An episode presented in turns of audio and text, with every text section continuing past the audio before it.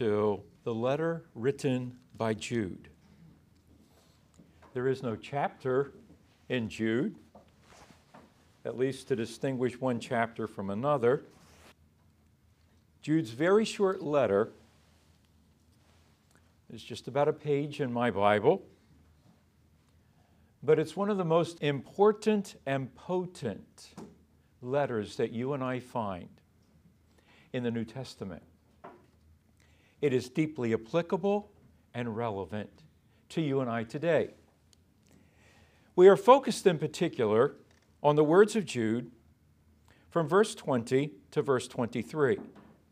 But you, dear friends, build yourselves up in your most holy faith and pray in the Holy Spirit. Keep yourselves in God's love as you wait for the mercy of our Lord Jesus Christ to bring you to eternal life. Be merciful to those who doubt. Snatch others from the fire and save them. To others, show mercy, mixed with fear, hating even the clothing stained by corruptible flesh. From Jude's perspective, our faith is a very critical issue. He says two very important things about faith, one in verse 3 and one in verse 20. In verse 3, he said, Dear friends, contend for the faith that was once for all delivered to the saints. Contend for the faith. And then he said in verse 20, But you, dear friends, build yourselves up in your most holy faith. Jude wrote his letter in response to alarming situations that had developed in the church and become very pervasive. It wasn't just one church, it was numerous churches. For as we have noted, when Jesus, approximately 30 years later, dictated to the Apostle John letters to seven churches in Asia Minor, he rebuked and called to repentance five of those seven churches. The doctrinal corruption and the spiritual laxity that Jude saw in his day was still very pervasive when Jesus dictated those letters through the Apostle John. In the most urgent tones, Jude implored followers of Jesus Christ to fight for their faith, to consider it their most prized possession, to not neglect it or take it for granted, but to make sure that they were systematically strengthening their faith. Build yourselves up. Pastor Samuel is an architect. He knows well that there is a rigid procedure to building.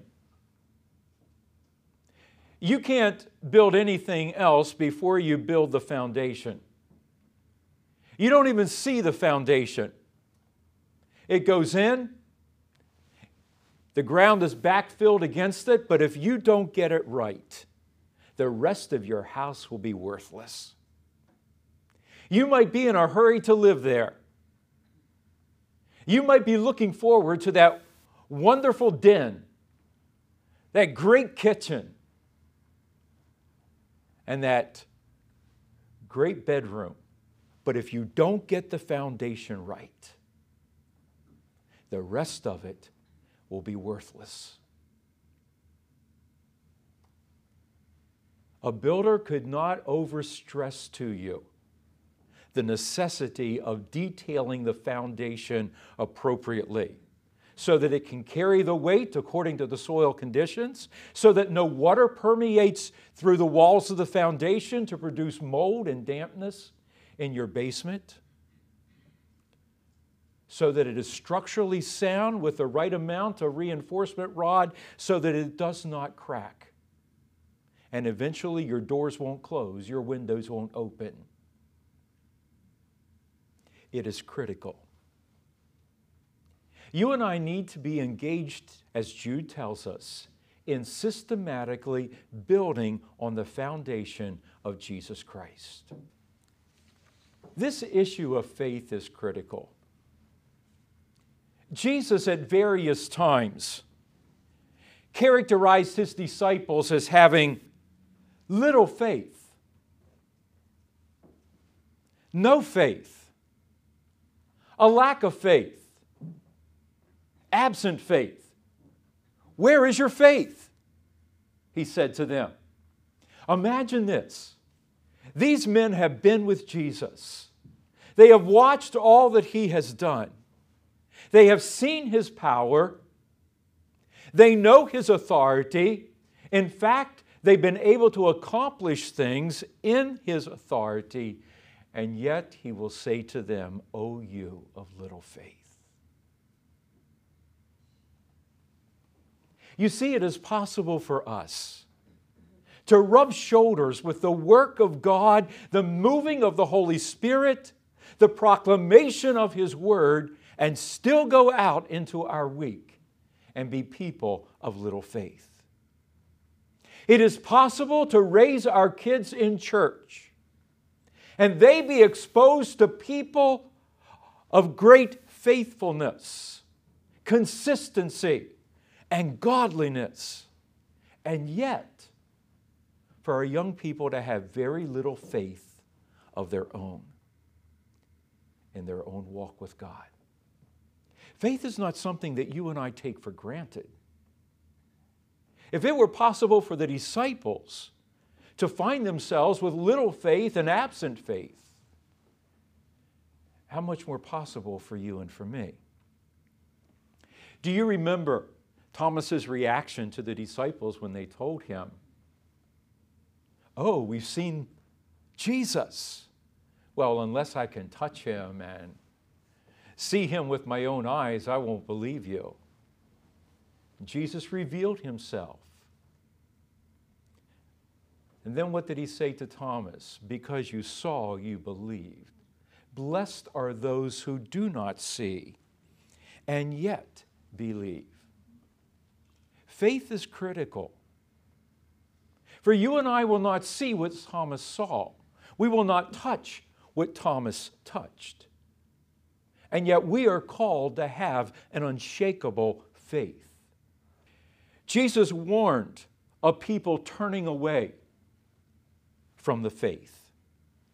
Now, if someone turns away from the faith, it means that at one time they were in the faith. But the day would come when people turned away from it. And so turned away from it that they will betray others who still profess the faith and walk in it. In other words, they will be totally against it, with a spirit of Antichrist dominating their spirit.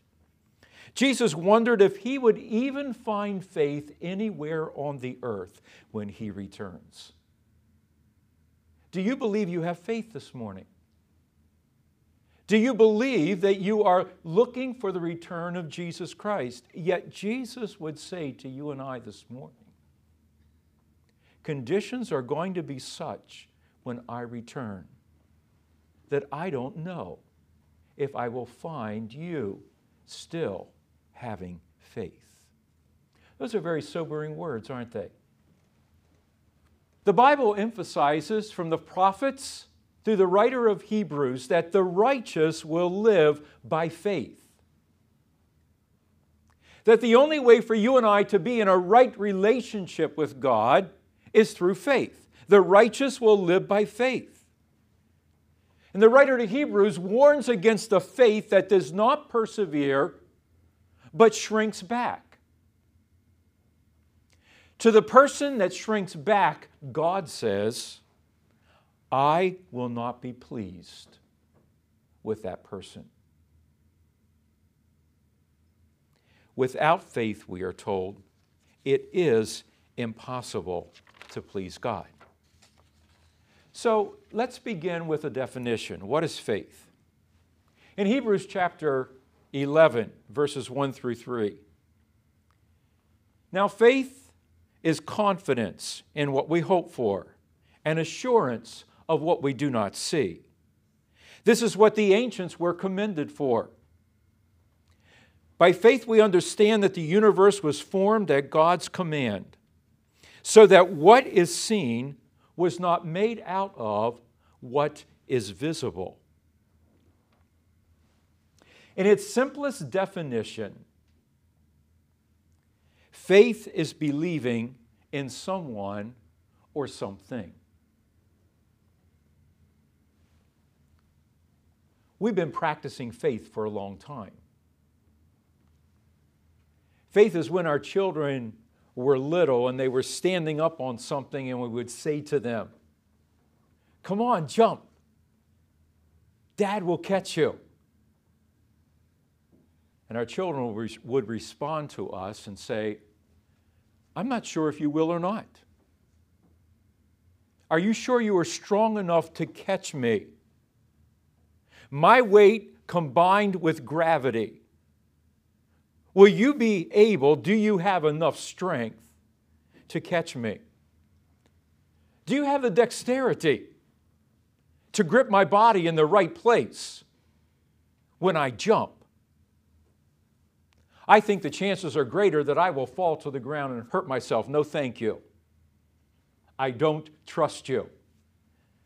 Is that the way that it went? Without a second thought. You're my dad. I know you love me. You're big. You can do anything. I'm jumping. Simple faith. And what did Jesus say? Unless you have faith like a child, you can't enter the kingdom of God. So, faith at its simplest is believing someone or something. Now, faith always involves the unseen, always. If we see it, it's not faith. If we have it, we don't hope for it. But faith is being confident of what we hope for. Faith always involves the unseen and the unverified. Now, after the first time that one of our children jumps when we tell them to and catch us, what do they know? They know that any time that they jump, we're going to catch them. It's been verified. But that first time, there's no verification.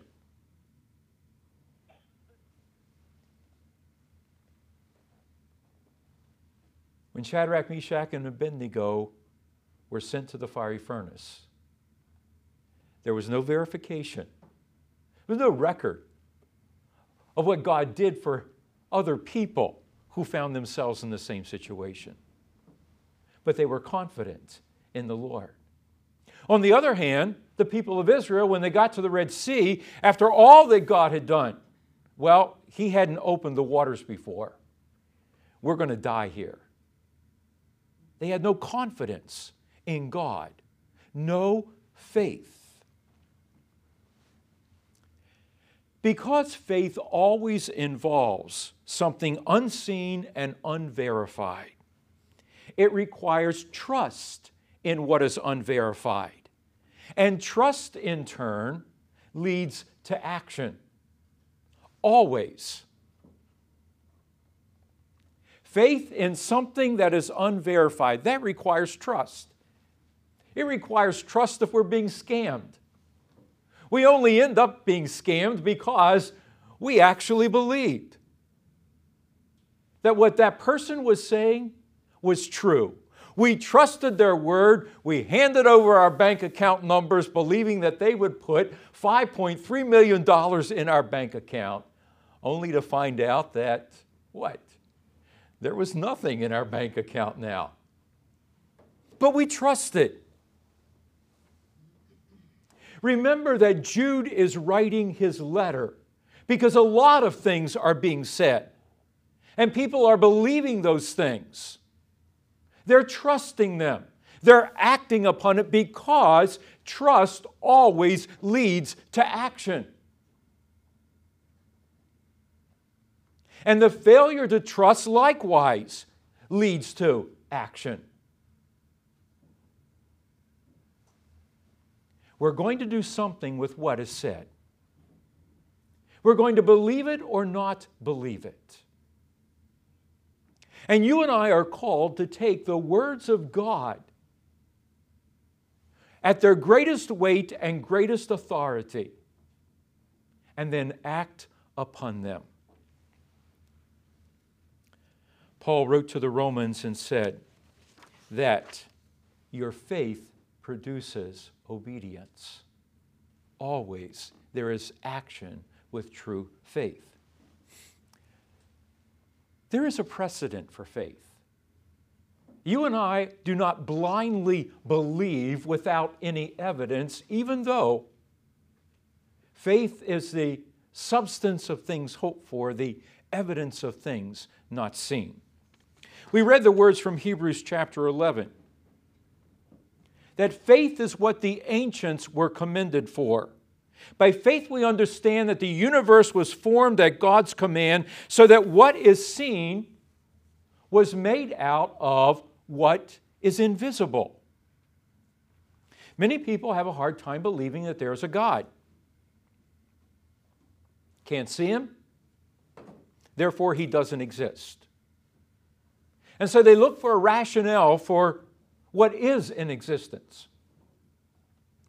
But the Word of God declares that what is in existence is our precedent for believing in God.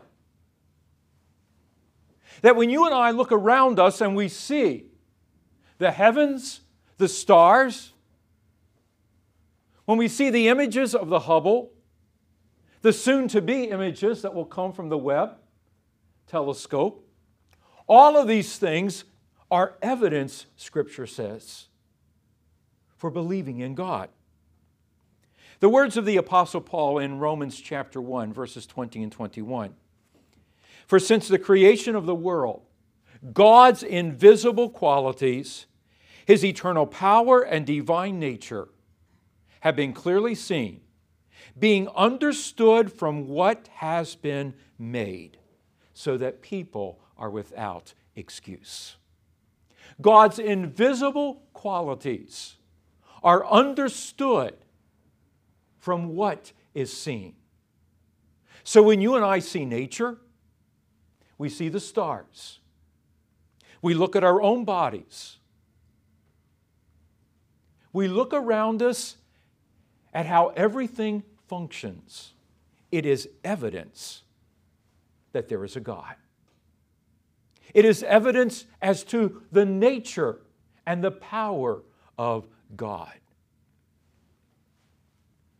You know, I like to talk about snow.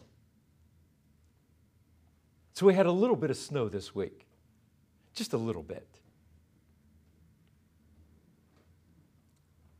Let's say that it snowed in front of your house, just a small area. All the snow came down in a five foot by two foot area. There wasn't anything on your cars, none in your driveway, none in the rest of your yard, just five feet by two feet. Now, scientists tell us that you cannot find two snowflakes that are the same. So you set out to prove whether or not they were right or wrong. And you began with one square foot. Leaving nine, you took one square foot. And you began to examine those snowflakes under a microscope at a rate of one a second. Boy, you're moving on, aren't you? Pick it up, put it on a slide, put it under the microscope, examine it. The next one. You can't even say it as fast as you would be examining it. One at the rate of every second. You would finish that one cubit foot of snow 100,000 years from now.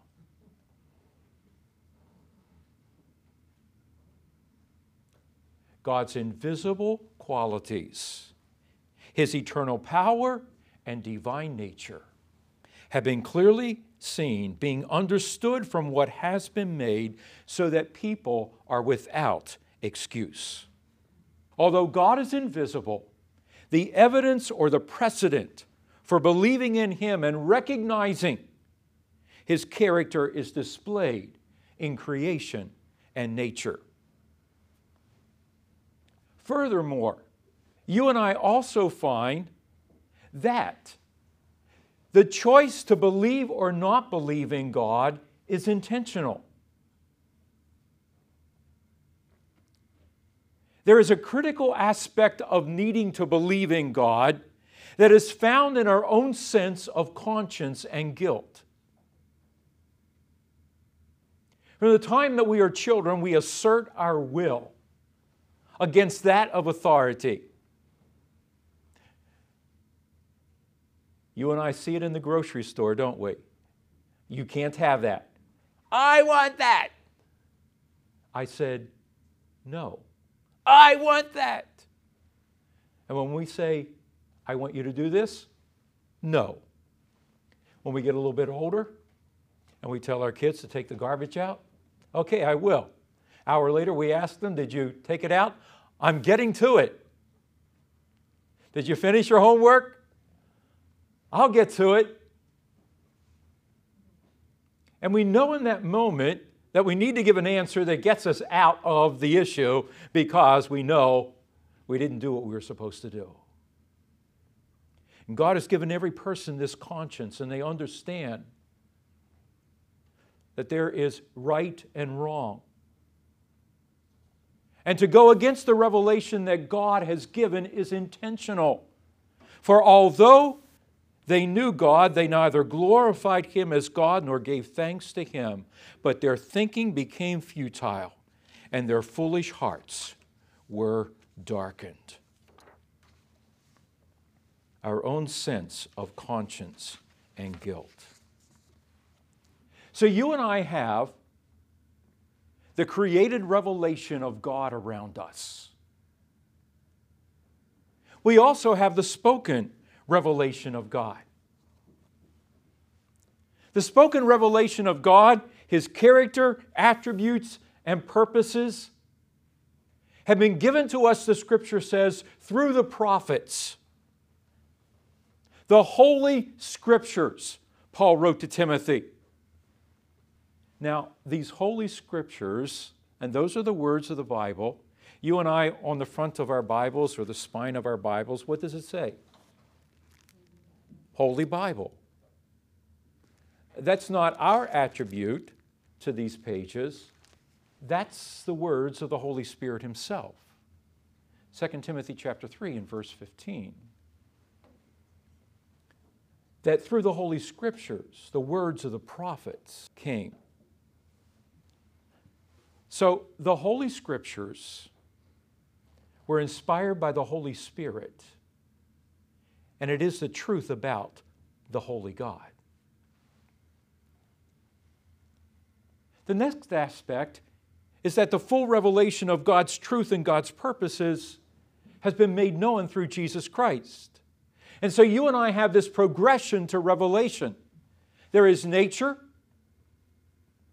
that displays God's eternal power and invisible character, His divine nature. Then there are the words spoken through the prophets, and then there is the final full revelation that comes through Jesus Christ. No one has seen God at any time except God, the one and only, who is closest to the Father. He has made the Father known. John chapter 1 and verse 18. Now, one of the things that we said during Advent is that you and I cannot accept Jesus unless we also accept the purpose for which God sent him. We cannot accept Jesus unless we accept the purpose for which God sent him. Why did God send him? Because of sin, to make a sacrifice, to atone for sin, so that God would have a basis for forgiving sin. Therefore, faith in Jesus Christ is saving faith. It can't be any other faith, and we can't accept him on any other basis. That is the basis on which God sent him. So, faith in Jesus Christ, Paul tells us in Romans chapter 3, is saving faith. And it results in justifying faith. It is saving faith because we believe that we are unholy and sinful, and therefore we are under God's judgment.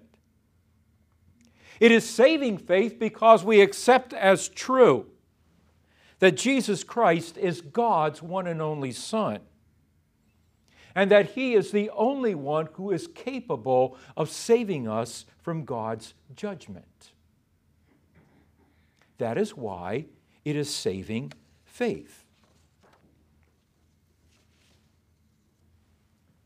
And that is justifying faith because in trusting in Jesus Christ and in believing that He died for our sins and was resurrected to eternal life, God in return is forgiving the judgment that is against us, and He credits the holiness of Christ to us. Now, friends, this is Salvation 101. We've been here dozens of times. This is something that we should treasure be able to articulate and confidently explain to other people. Saving faith, justifying faith. God does not forgive us because He loves us. He can only forgive us because Jesus died in our place as an acceptable atonement for sin. And on our basis of recognizing that we are sinners and trusting Jesus and what He has done, God forgives us. That is why it's the good news.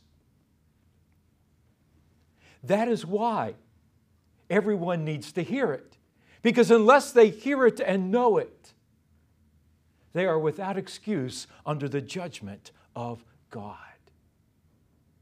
The only way that we are excused from God's judgment is through our faith in Jesus Christ.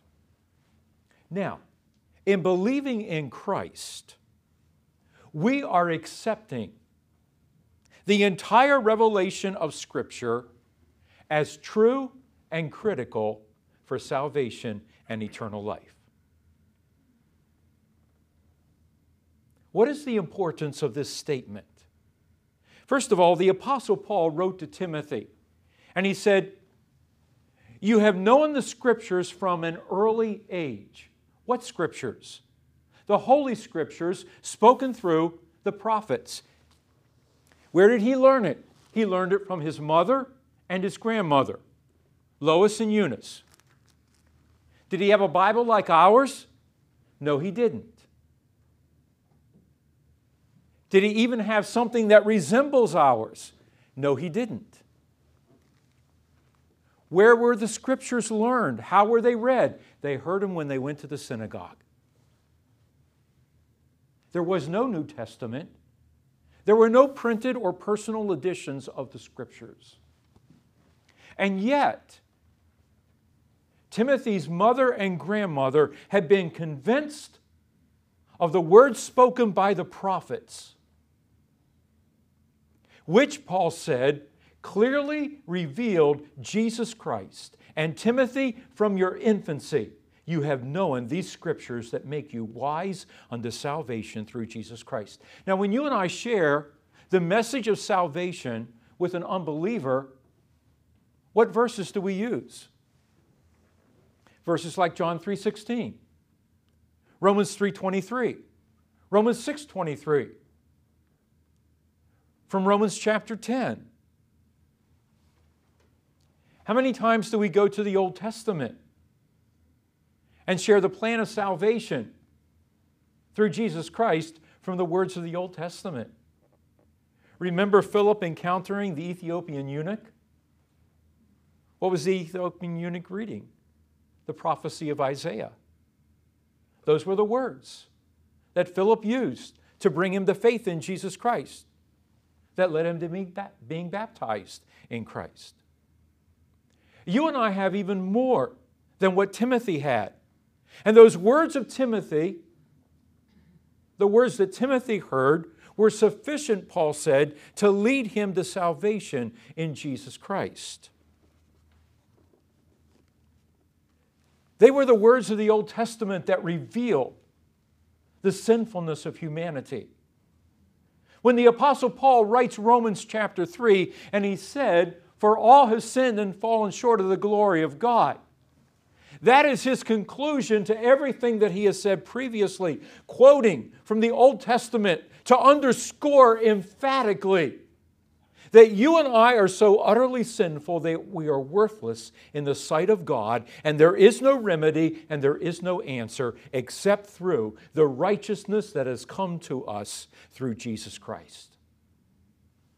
Again, why is this so important? Well, in Jude's day, there was a lot of misinformation.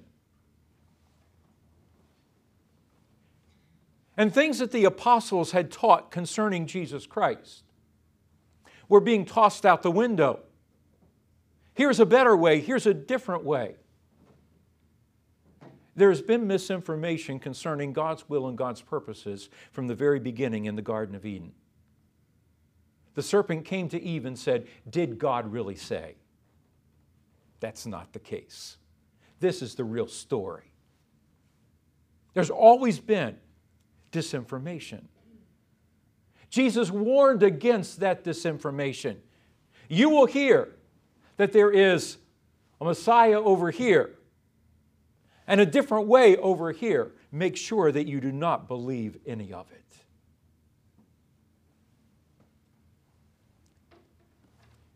We will hear people saying, God is love, Jesus is love.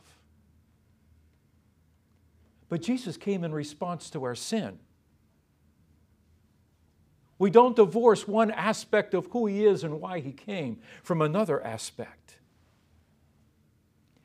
When we accept Jesus because He is the fullness of revelation, we are accepting the entire Word of God as true because Jesus Himself is the Word and He is truth. Thus, coming back to Jude's words, our faith is a most holy faith. It is the truth about a holy God. It is revealed through the Holy Scriptures for the benefit of unholy people who can only be right with Him through the holiness of Jesus Christ. This is a most holy faith. But the question comes back to you and to me Is your faith a most holy faith? Is your faith a most holy faith? The apostle Peter writes in 1 Peter chapter 1 and verse 7. These, speaking of trials and difficulties, these have come so that the proven genuineness of your faith, of greater worth than gold, which perishes even though refined by fire, may result in praise, glory, and honor when Jesus is revealed. The genuineness of your faith, Peter says, of greater worth than gold, even though refined by fire. Now, again, as we said, Jude wrote his letter in response to misinformation that was infiltrating the thinking of many churches. Does that sound like today? Indeed, it does. So much misinformation infiltrating churches, the hearts, the minds, the thinking of people. It sounded good to people, they liked it, and so they believed it. What a terrible basis. That is why people get scammed. It sounds good, they like it, and so they believe it. It is a horrible basis for faith. The Apostle Paul wrote to Timothy just at the end of his life. In his second letter to Timothy, chapter 4, he said, In the presence of God and of Christ Jesus, who will judge the living and the dead, and in view of his appearing and his kingdom, I give you this charge preach the word. Be prepared in season and out of season, correct, rebuke, and encourage with all patience and careful instruction. For the time will come when men will not put up with sound doctrine. Instead, to suit their own desires, they will gather around them a great number of teachers to say what their itching ears want to hear. They will turn their ears away from the truth and turn aside to myths. The Apostle Paul warned the Thessalonians that in the last days people would not love the truth. Instead, they would have a greater love for a lie, for a delusion, and they would abandon the truth of God. The value or the sacredness of our faith, its quality, its durability, require that we build it up and contend for it. The apostle John wrote in 1 John chapter 5 and verse 4. This is what enables you to overcome the world, even your faith. You and I do not overcome the world in any other way. Our faith.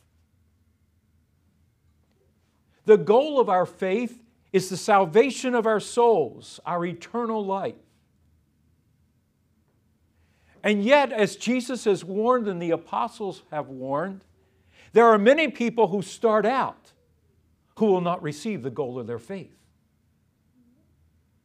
Jude was writing to warn people don't take your faith for granted.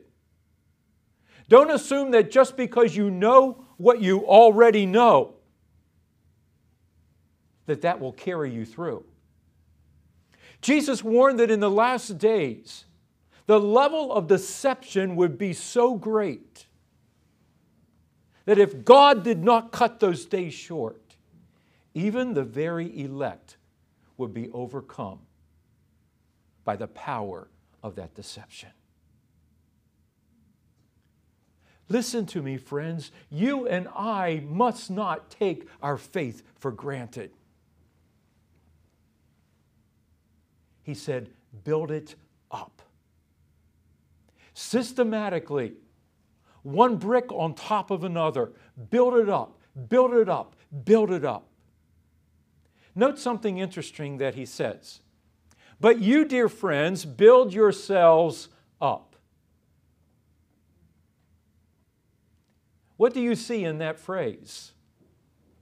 One of the things that stands out is that we have two plurals. You, dear friends, build yourselves up.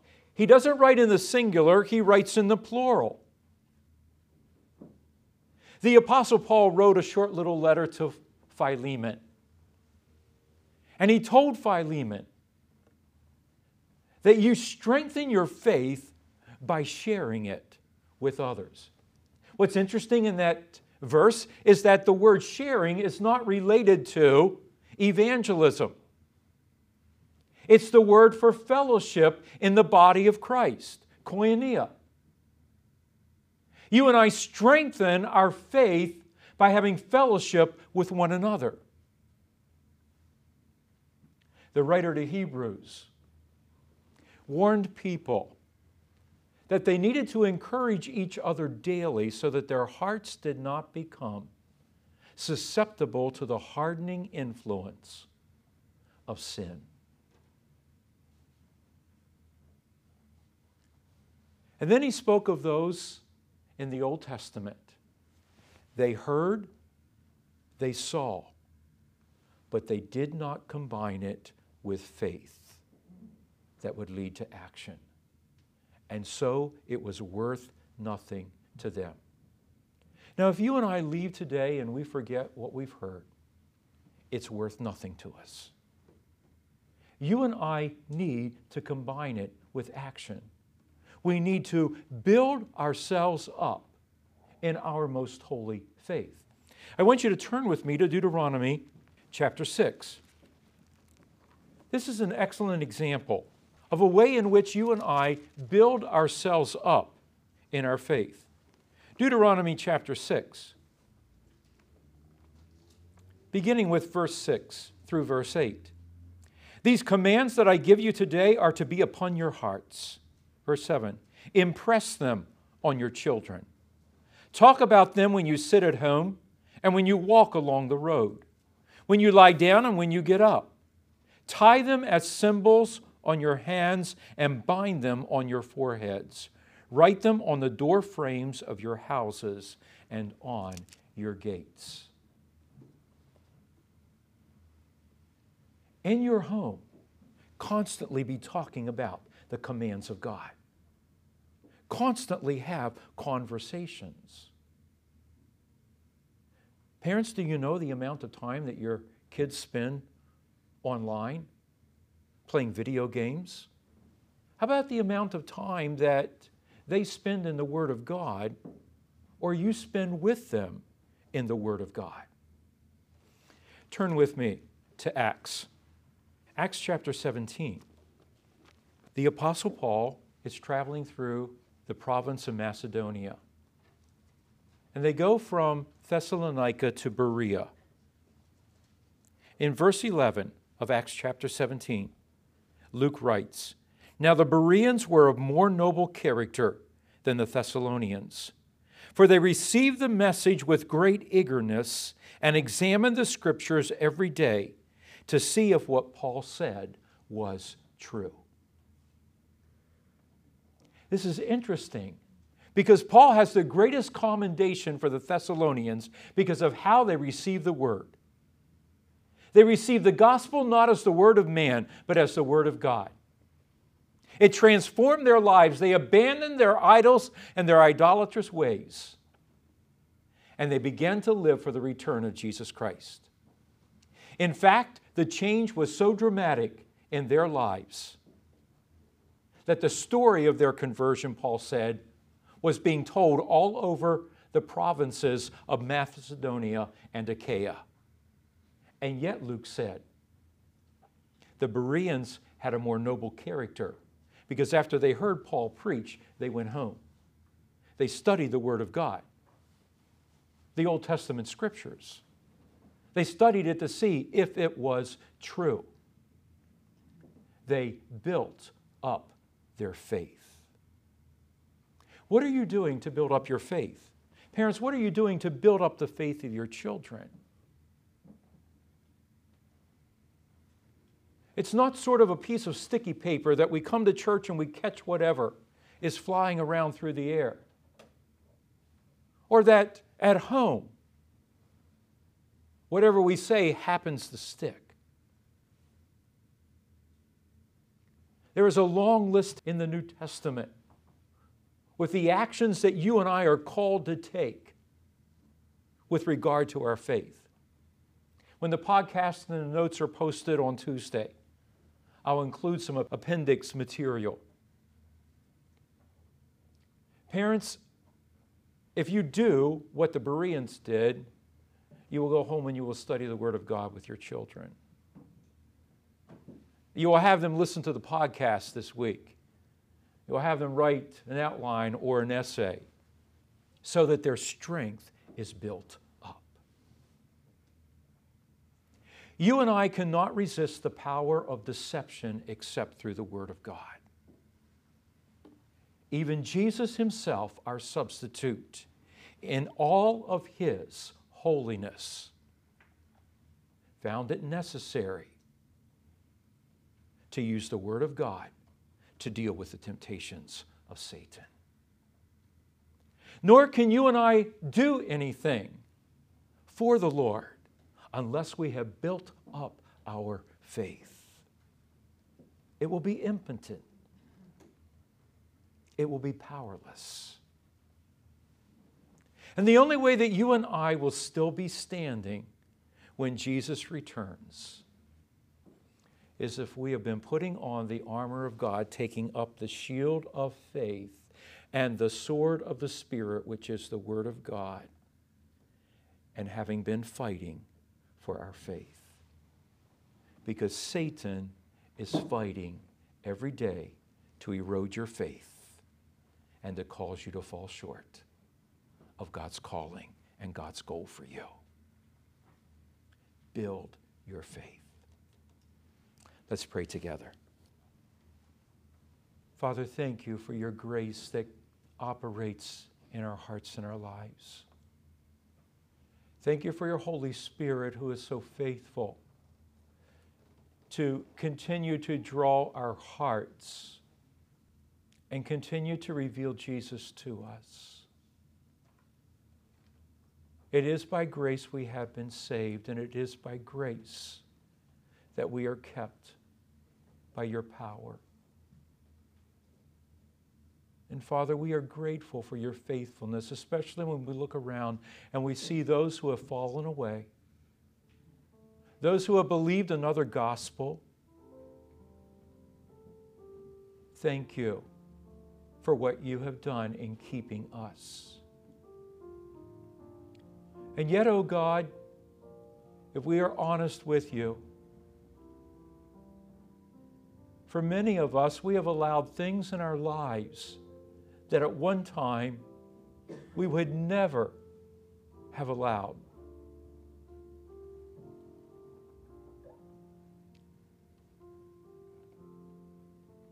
There are aspects of our walk with you that are no longer present that at one time were present. There are many who are not among us any longer today. We thank you for those that are somewhere else still following you, but we know that's not true of everyone. And your word says to us to take heed, lest it also happen to you. And so, Lord, we want to be transparent before you today, and we want to say, I need your spirit to stir my heart I need you to give me a renewed hunger and thirst for your presence. Lord, we pray that in our personal lives and in our homes, there will be no superficial attention to the Word of God, and that we will not fit it in here or there in the midst of everything else that we have to do but it will be a sacred faith, a most holy faith. And that we will displace other things, but other things will never displace our time with you, our time in your word, our time seeking your face. Lord, do this work in us, we pray. Because when the end comes, we want to be standing in faith, receiving the goal of our faith, eternal life through Jesus Christ. We pray this in your name. Amen.